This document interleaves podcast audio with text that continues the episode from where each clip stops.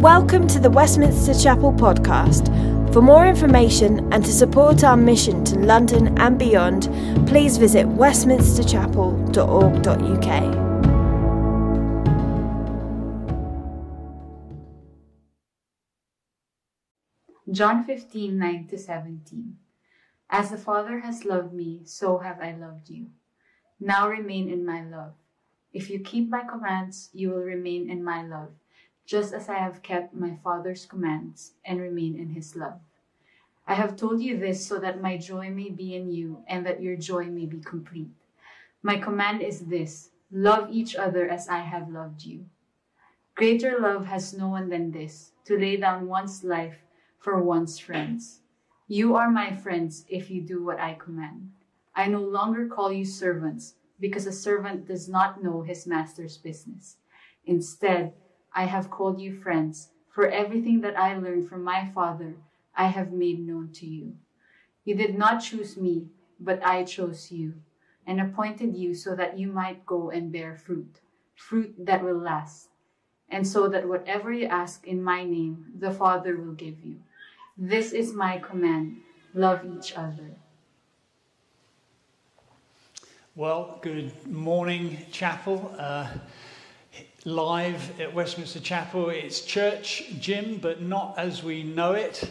Uh, there's a few things that are missing. I wonder on your chat, uh, things you might express something of what you miss about being together uh, in church together on a Sunday morning.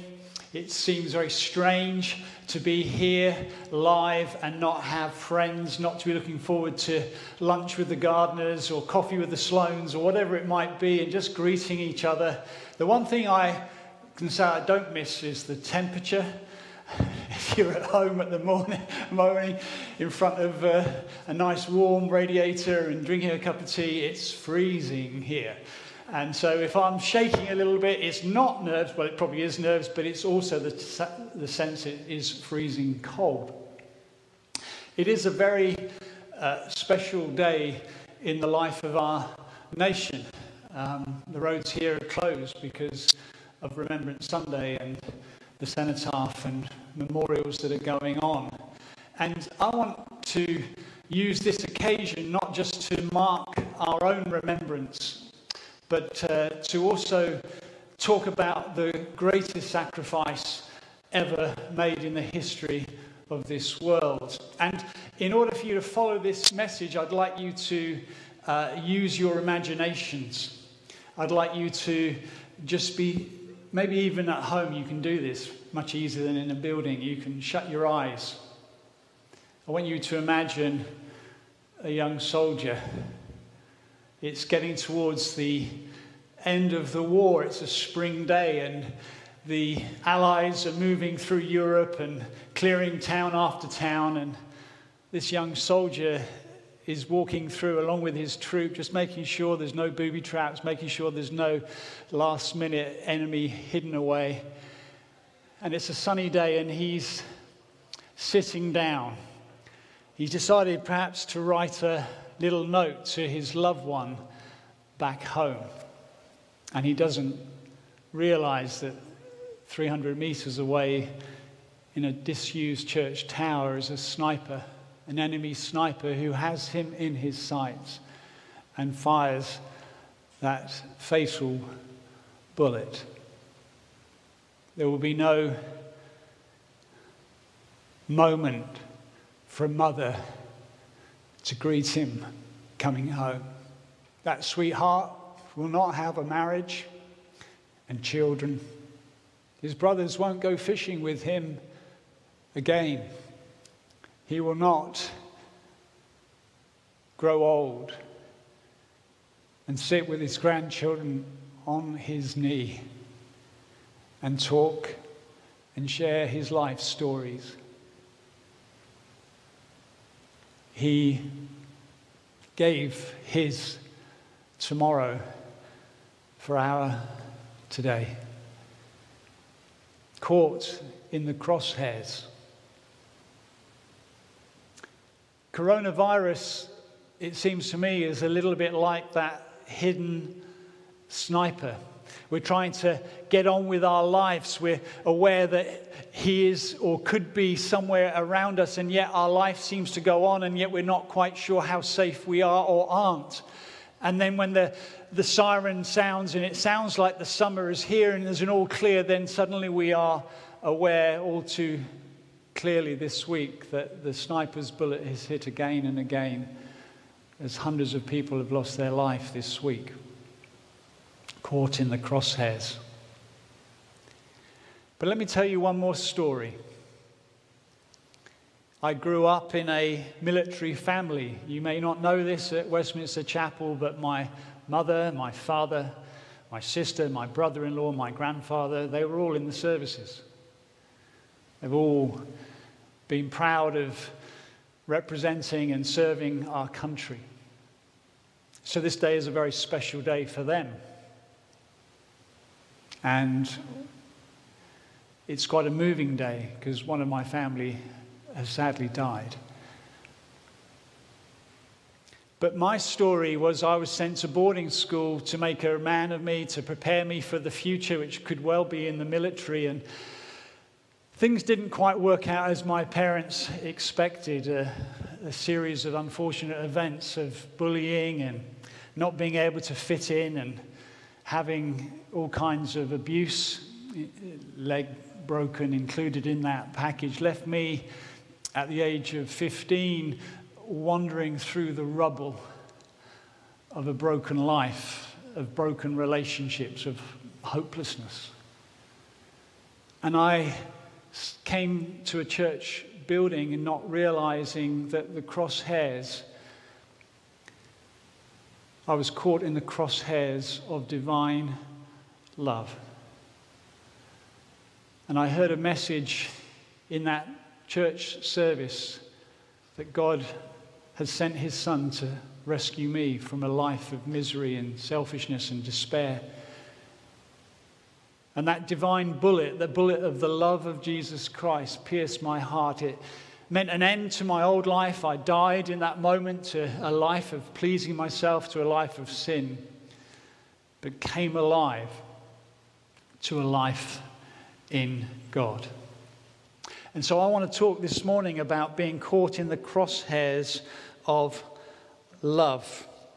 Because Jesus, in these verses that we had beautifully read to us, gives this command to his troops. My command is this love each other as I have loved you. Jesus gives this command not as a harsh sergeant major, grit your teeth and love each other. But no, he demonstrates what that love is to look like in taking our punishment, taking our judgment, coming to planet Earth and drawing all the poison, all the sickness, all the wickedness into himself upon a cross and showing us what the love of God in heaven is like towards us here on planet Earth. So, on this of all days, when we remember so many, over a million in this country, brave men and women who gave their lives for our freedom, I want to focus on what divine love looks like from this passage and talk about how we are caught in the crosshairs of God's love. So, let me explain what this love is in if you've got your bibles on your laps in front of you first of all it is a love that goes beyond duty in verse 15 jesus says to his disciples i no longer call you servants because a servant does not know his master's business instead i have called you friends for everything that i learned from my father I have made known to you. Jesus is a rabbi, he's a teacher. He has called him to himself some apprentices, some disciples. Their job was a little bit like Downton Abbey yes, sir, no, sir, three bags full. So they were people who were there to do his bidding, to listen to him, to learn from him, but also to do the menial, to do the chores, to get the water, to light the fire, to cook, to clean up, to go and go ahead of him and make sure things were prepared in advance. But Jesus is now saying to them as he, as he approaches uh, the, the, the, the, reason why he came upon earth, and it's explained in the chapters before that he is on a rendezvous mission. He is, a, he is under authority to arrive at a destiny, and he's saying to them, I'm no longer calling you servants because servants don't really know what's going on in the master's study.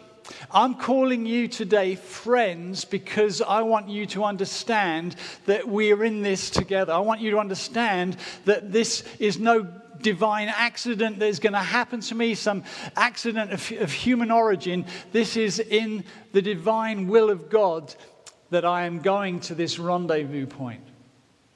And the rendezvous point that Jesus is, is, is moving towards, the, the, the climax of his mission on earth, is where heaven meets earth a cross, a Roman cross. His disciples have already tried to talk him out of it. They know what that means. But Jesus is setting his face like flint towards the cross. It says in Hebrews that for the joy set before him, he endured the cross. Now, we need to break any sense of romanticism, uh, little silver cross round our neck, and think of the cross in that sort of very sort of romantic way. The cross was horrific. In fact, if you and I were to go to the cross, go to the place of crucifixion, I can guarantee we would do one of two things. We would probably tear our hair literally from our scalps because such was the horror. The most wicked torture ever devised by human beings. Men taken, nails driven through wrists, through ankles, gasping for breath as they were hauled up upon these, these wooden uh, spikes and, and crying out in agony and pain. We would have either tore our hair out or probably more likely have vomited. The stench of bodily fluids as they were emptied, as people racked with pain cried and gasped, as crowds mocked, and they just cried and, and wanted to be alleviated from such horrors. Jesus went to the cross not because of mankind will, but a divine will. It was for the joy that was set before Jesus that he endured the cross. He died upon a cross. Joy. Why was there joy in such a horror?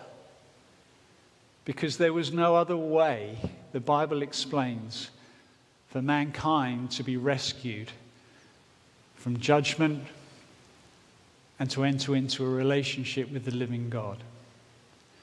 You see, the cross of Jesus Christ is a crossroads. Heaven touches earth. And at that place where Jesus took the wrath of God against mankind's sin, there is a divine exchange that can take place for all who would put their trust in Jesus Christ.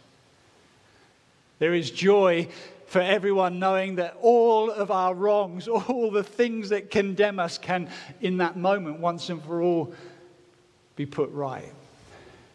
There is joy in knowing that our lives, which are so messed up with sin, so filthy and stinky, can in that moment be washed so that we are beautifully clean before a holy God.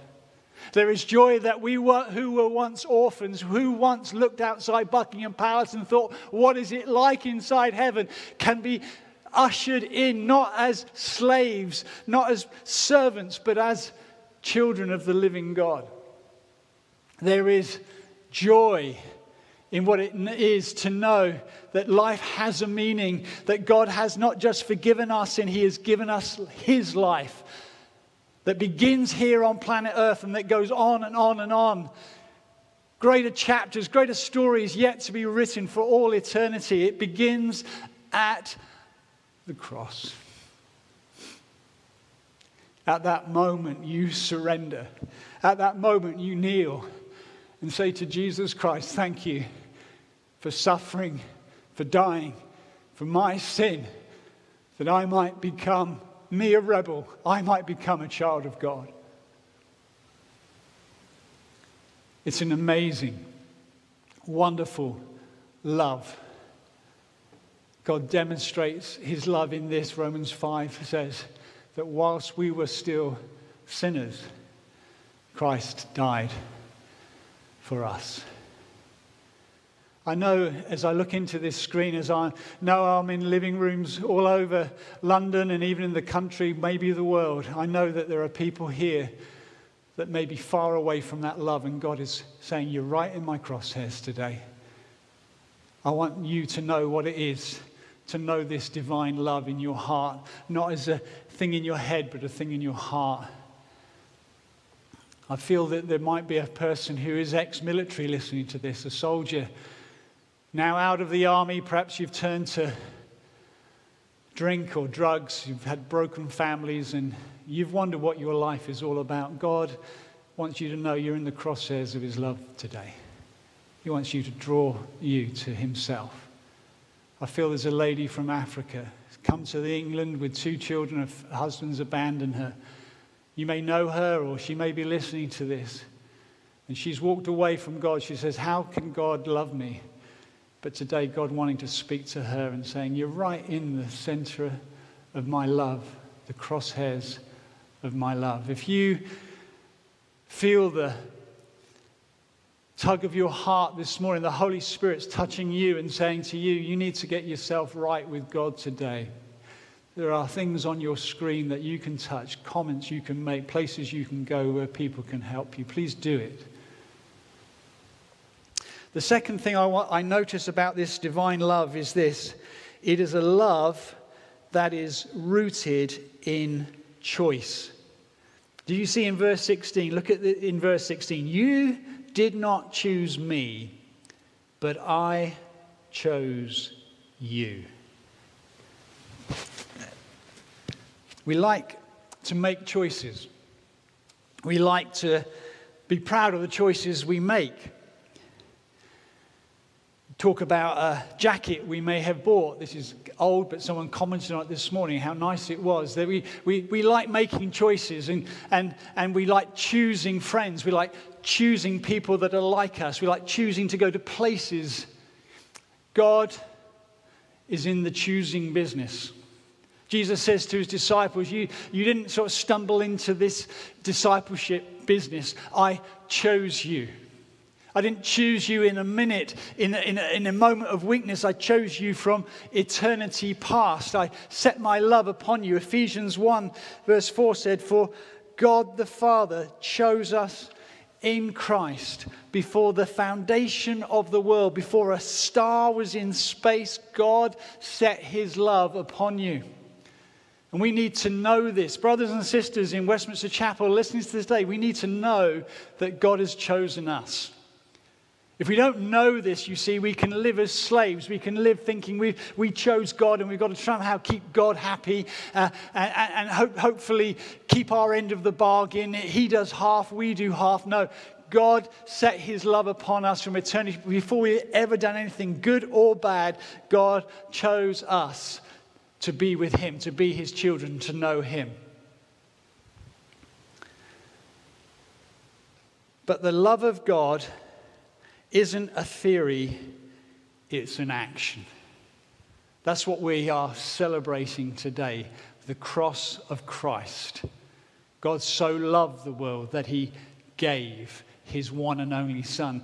Jesus died upon that cross. Christ walks, as it were, onto the battlefield of human history when we were at our most desperate, when we were bogged down in the, in the, in the deepest bog of sin, when we had no life, when we were breathing our last, last breath, and Christ rescued us, redeemed us, saved us, pulled us to Himself, and gave us this new life. And He commands us this is my command love one another. Make your choice today, Jesus says, in divine love to love one another. We're called to be agents of love. We're not just receiving this divine love which melts our hearts and makes us born again and lo- living this wonderful, joyful life God has chosen for us, we are also commanded to go out and choose to love others. To love what God loves. And to love what God loves means, firstly, we love the church. I am so missing being with you, Westminster Chapel. It aches. I'm tearful coming into this building because where are you? I want to be with you. I want to touch you. And you from all different walks of life, from rich and poor, from all the nations of the world. I love what God loves, which is the church. Don't tell me, please, anyone listening to this, don't please, I, I, I, love Jesus, I don't really care less about the church. No, you've got to care less for the church because Jesus commands us to love one another. He says in a chapter or two earlier, By this will all men know that you are my disciples. How? The way in which you love each other. And we love each other out of a choice, not out of an emotion. We choose to recognize that we're different. We choose to recognize we look different. We follow different football teams. We live different lives. But we choose to love in the way God has loved us unconditionally, freely, abundantly, lavishly. We love others. But we also love the unlovable. I thank God for all the ministries that work out of here with children and youth and food bank, so many things, wonderful ministries reaching towards those who have never asked to be loved, yet we're going to love because we've been loved in that way. And I read two weeks ago, and I, I, I did weep over this story. I'd never heard her, of her before. A, guy, a lady called Irena Sendler. And Irena Sendler was a Polish social worker and nurse. And when she heard about the plight of the Jews in the ghetto of Warsaw, decided bravely in her will to go into the ghetto to meet the needs of people medically and socially. But also, she would smuggle out, she would anesthetize and smuggle out in a bag children. And having got them out of the ghetto, would then arrange for them to go to places all across Europe where they would be safe.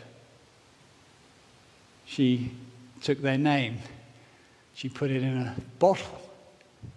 She buried the bottle in the back garden so that after the war, she would be able to find the children and find the parents. She was caught towards the end of the war. She was imprisoned. She had both her legs broken. But she survived. And after the war, she dug up the jar it contained 2,500 children's names. And she set about for the rest of her life, wherever she could, repatriating those children to the parents if they were alive. Many, sadly, weren't. Greater love has no man, says Jesus, than a man lays down his life for his friends. God calls us today to choose to love in that same way. And finally, let me say this a love that sets us apart. Jesus says, You didn't choose me, but I chose you and appointed you so that you might go and bear fruit, fruit that will last. Appointed you. A love that sets us apart. This, is, this word appointed is set apart. It's, it can be used in a military sense in terms of being commissioned, as Jesus was commissioned by the Father to come on his mission on earth. Jesus then commissions his disciples and commissions us to be on exactly this same mission. There is something seriously wrong with our world. There is something seriously wrong in the UK. There is an enemy at work, and we every day are listening to the, the brokenness of the enemy activity. Lives which are broken, people who are fearful, people who are dying. Racism, this whole horror story, even America today, the, the America being torn in two by political divisions. There's so much fear, anxiety, hatred in the world. And Jesus says, The answer I've given is the love of Jesus in the lives of the church, in the lives of those disciples. I want you, Jesus says to his disciples, to go and bear fruit. And he's talking here explicitly about the fruit that he has borne in their lives that we're to bear in others people's lives. He's talking about seeing people saved and redeemed and ransomed from, a, from sin and, and, and death into the life of God. Brothers and sisters at Westminster Chapel, on this of all days, let me remind you that London is not a playground, it is a battleground. The UK is not a playground for the rich and for those who have. It is a battleground for the church where we are at war with an enemy who wants to destroy and to kill and to defame God. And we have what the nation most needs, which is the gospel the gospel shared with the divine motivator, the divine love of Jesus Christ, where we touch a world in love and tell them that God is a God of love and God wants to bring an end to suffering and misery and hatred and discord. And God has ordained you, not ordained Howard or ordained Guy, He's ordained you listening on this screen. He's ordained you to be a bearer, to be a bringer of good news. He's ordained you to be fruitful, bearing the fruit. I say that because I know 90% of evangelicals in this country have never shared their faith outside of their own family home. And I believe the Holy Spirit is present to bring change in you as you listen to this message. So let me finish. Talk about caught in the crosshairs. You may never have heard of him, but he is the most famous man of famous last words. He is a Union general in the American Civil War. His name was John Sedgwick. And John Sedgwick is riding his horse, leading his troops into a battle, and his officers around him said, Hey, hey, pull back a bit, we're getting too close. And he famously says, The enemy couldn't hit an elephant at this distance just before he was caught in the crosshairs of a sniper's bullet. We don't know whether COVID's going to strike next. We don't know if, how safe we are. We don't know how safe our loved ones are. We don't know if they're going to be hurt or whether we're going to escape, whether we, some of us are going to die. And there is this huge amount of uncertainty in the world out there.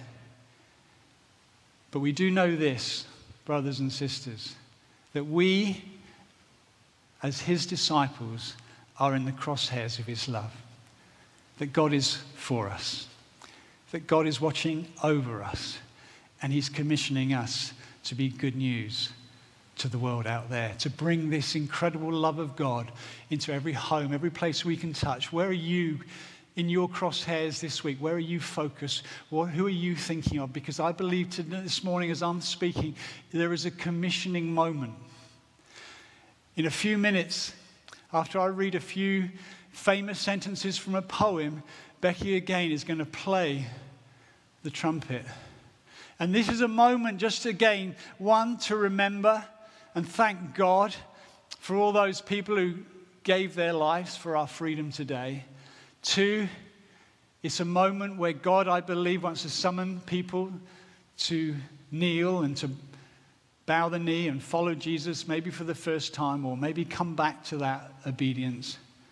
But thirdly, as she plays, I believe it's a summons, a Holy Spirit summons on all of us to be commissioned with the love of God to go out into our streets, into our neighborhoods, and to bring this love of God wherever we go.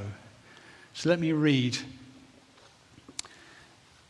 very famous last stanzas of Laurence Binyon's famous poem. They went with songs to the battle. They were young, straight of limb, true of eye, steady and aglow.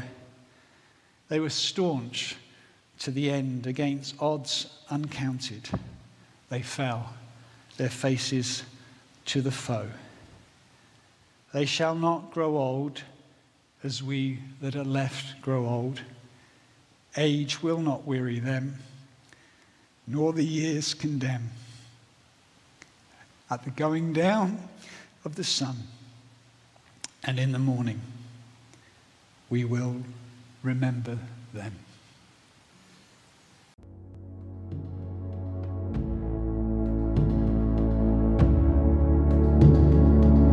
Thanks for listening to sermon audio from Westminster Chapel. If you'd like to partner with us in making disciples and sharing the gospel, please consider making a one off or regular donation. Visit westminsterchapel.org.uk forward slash giving to find out how.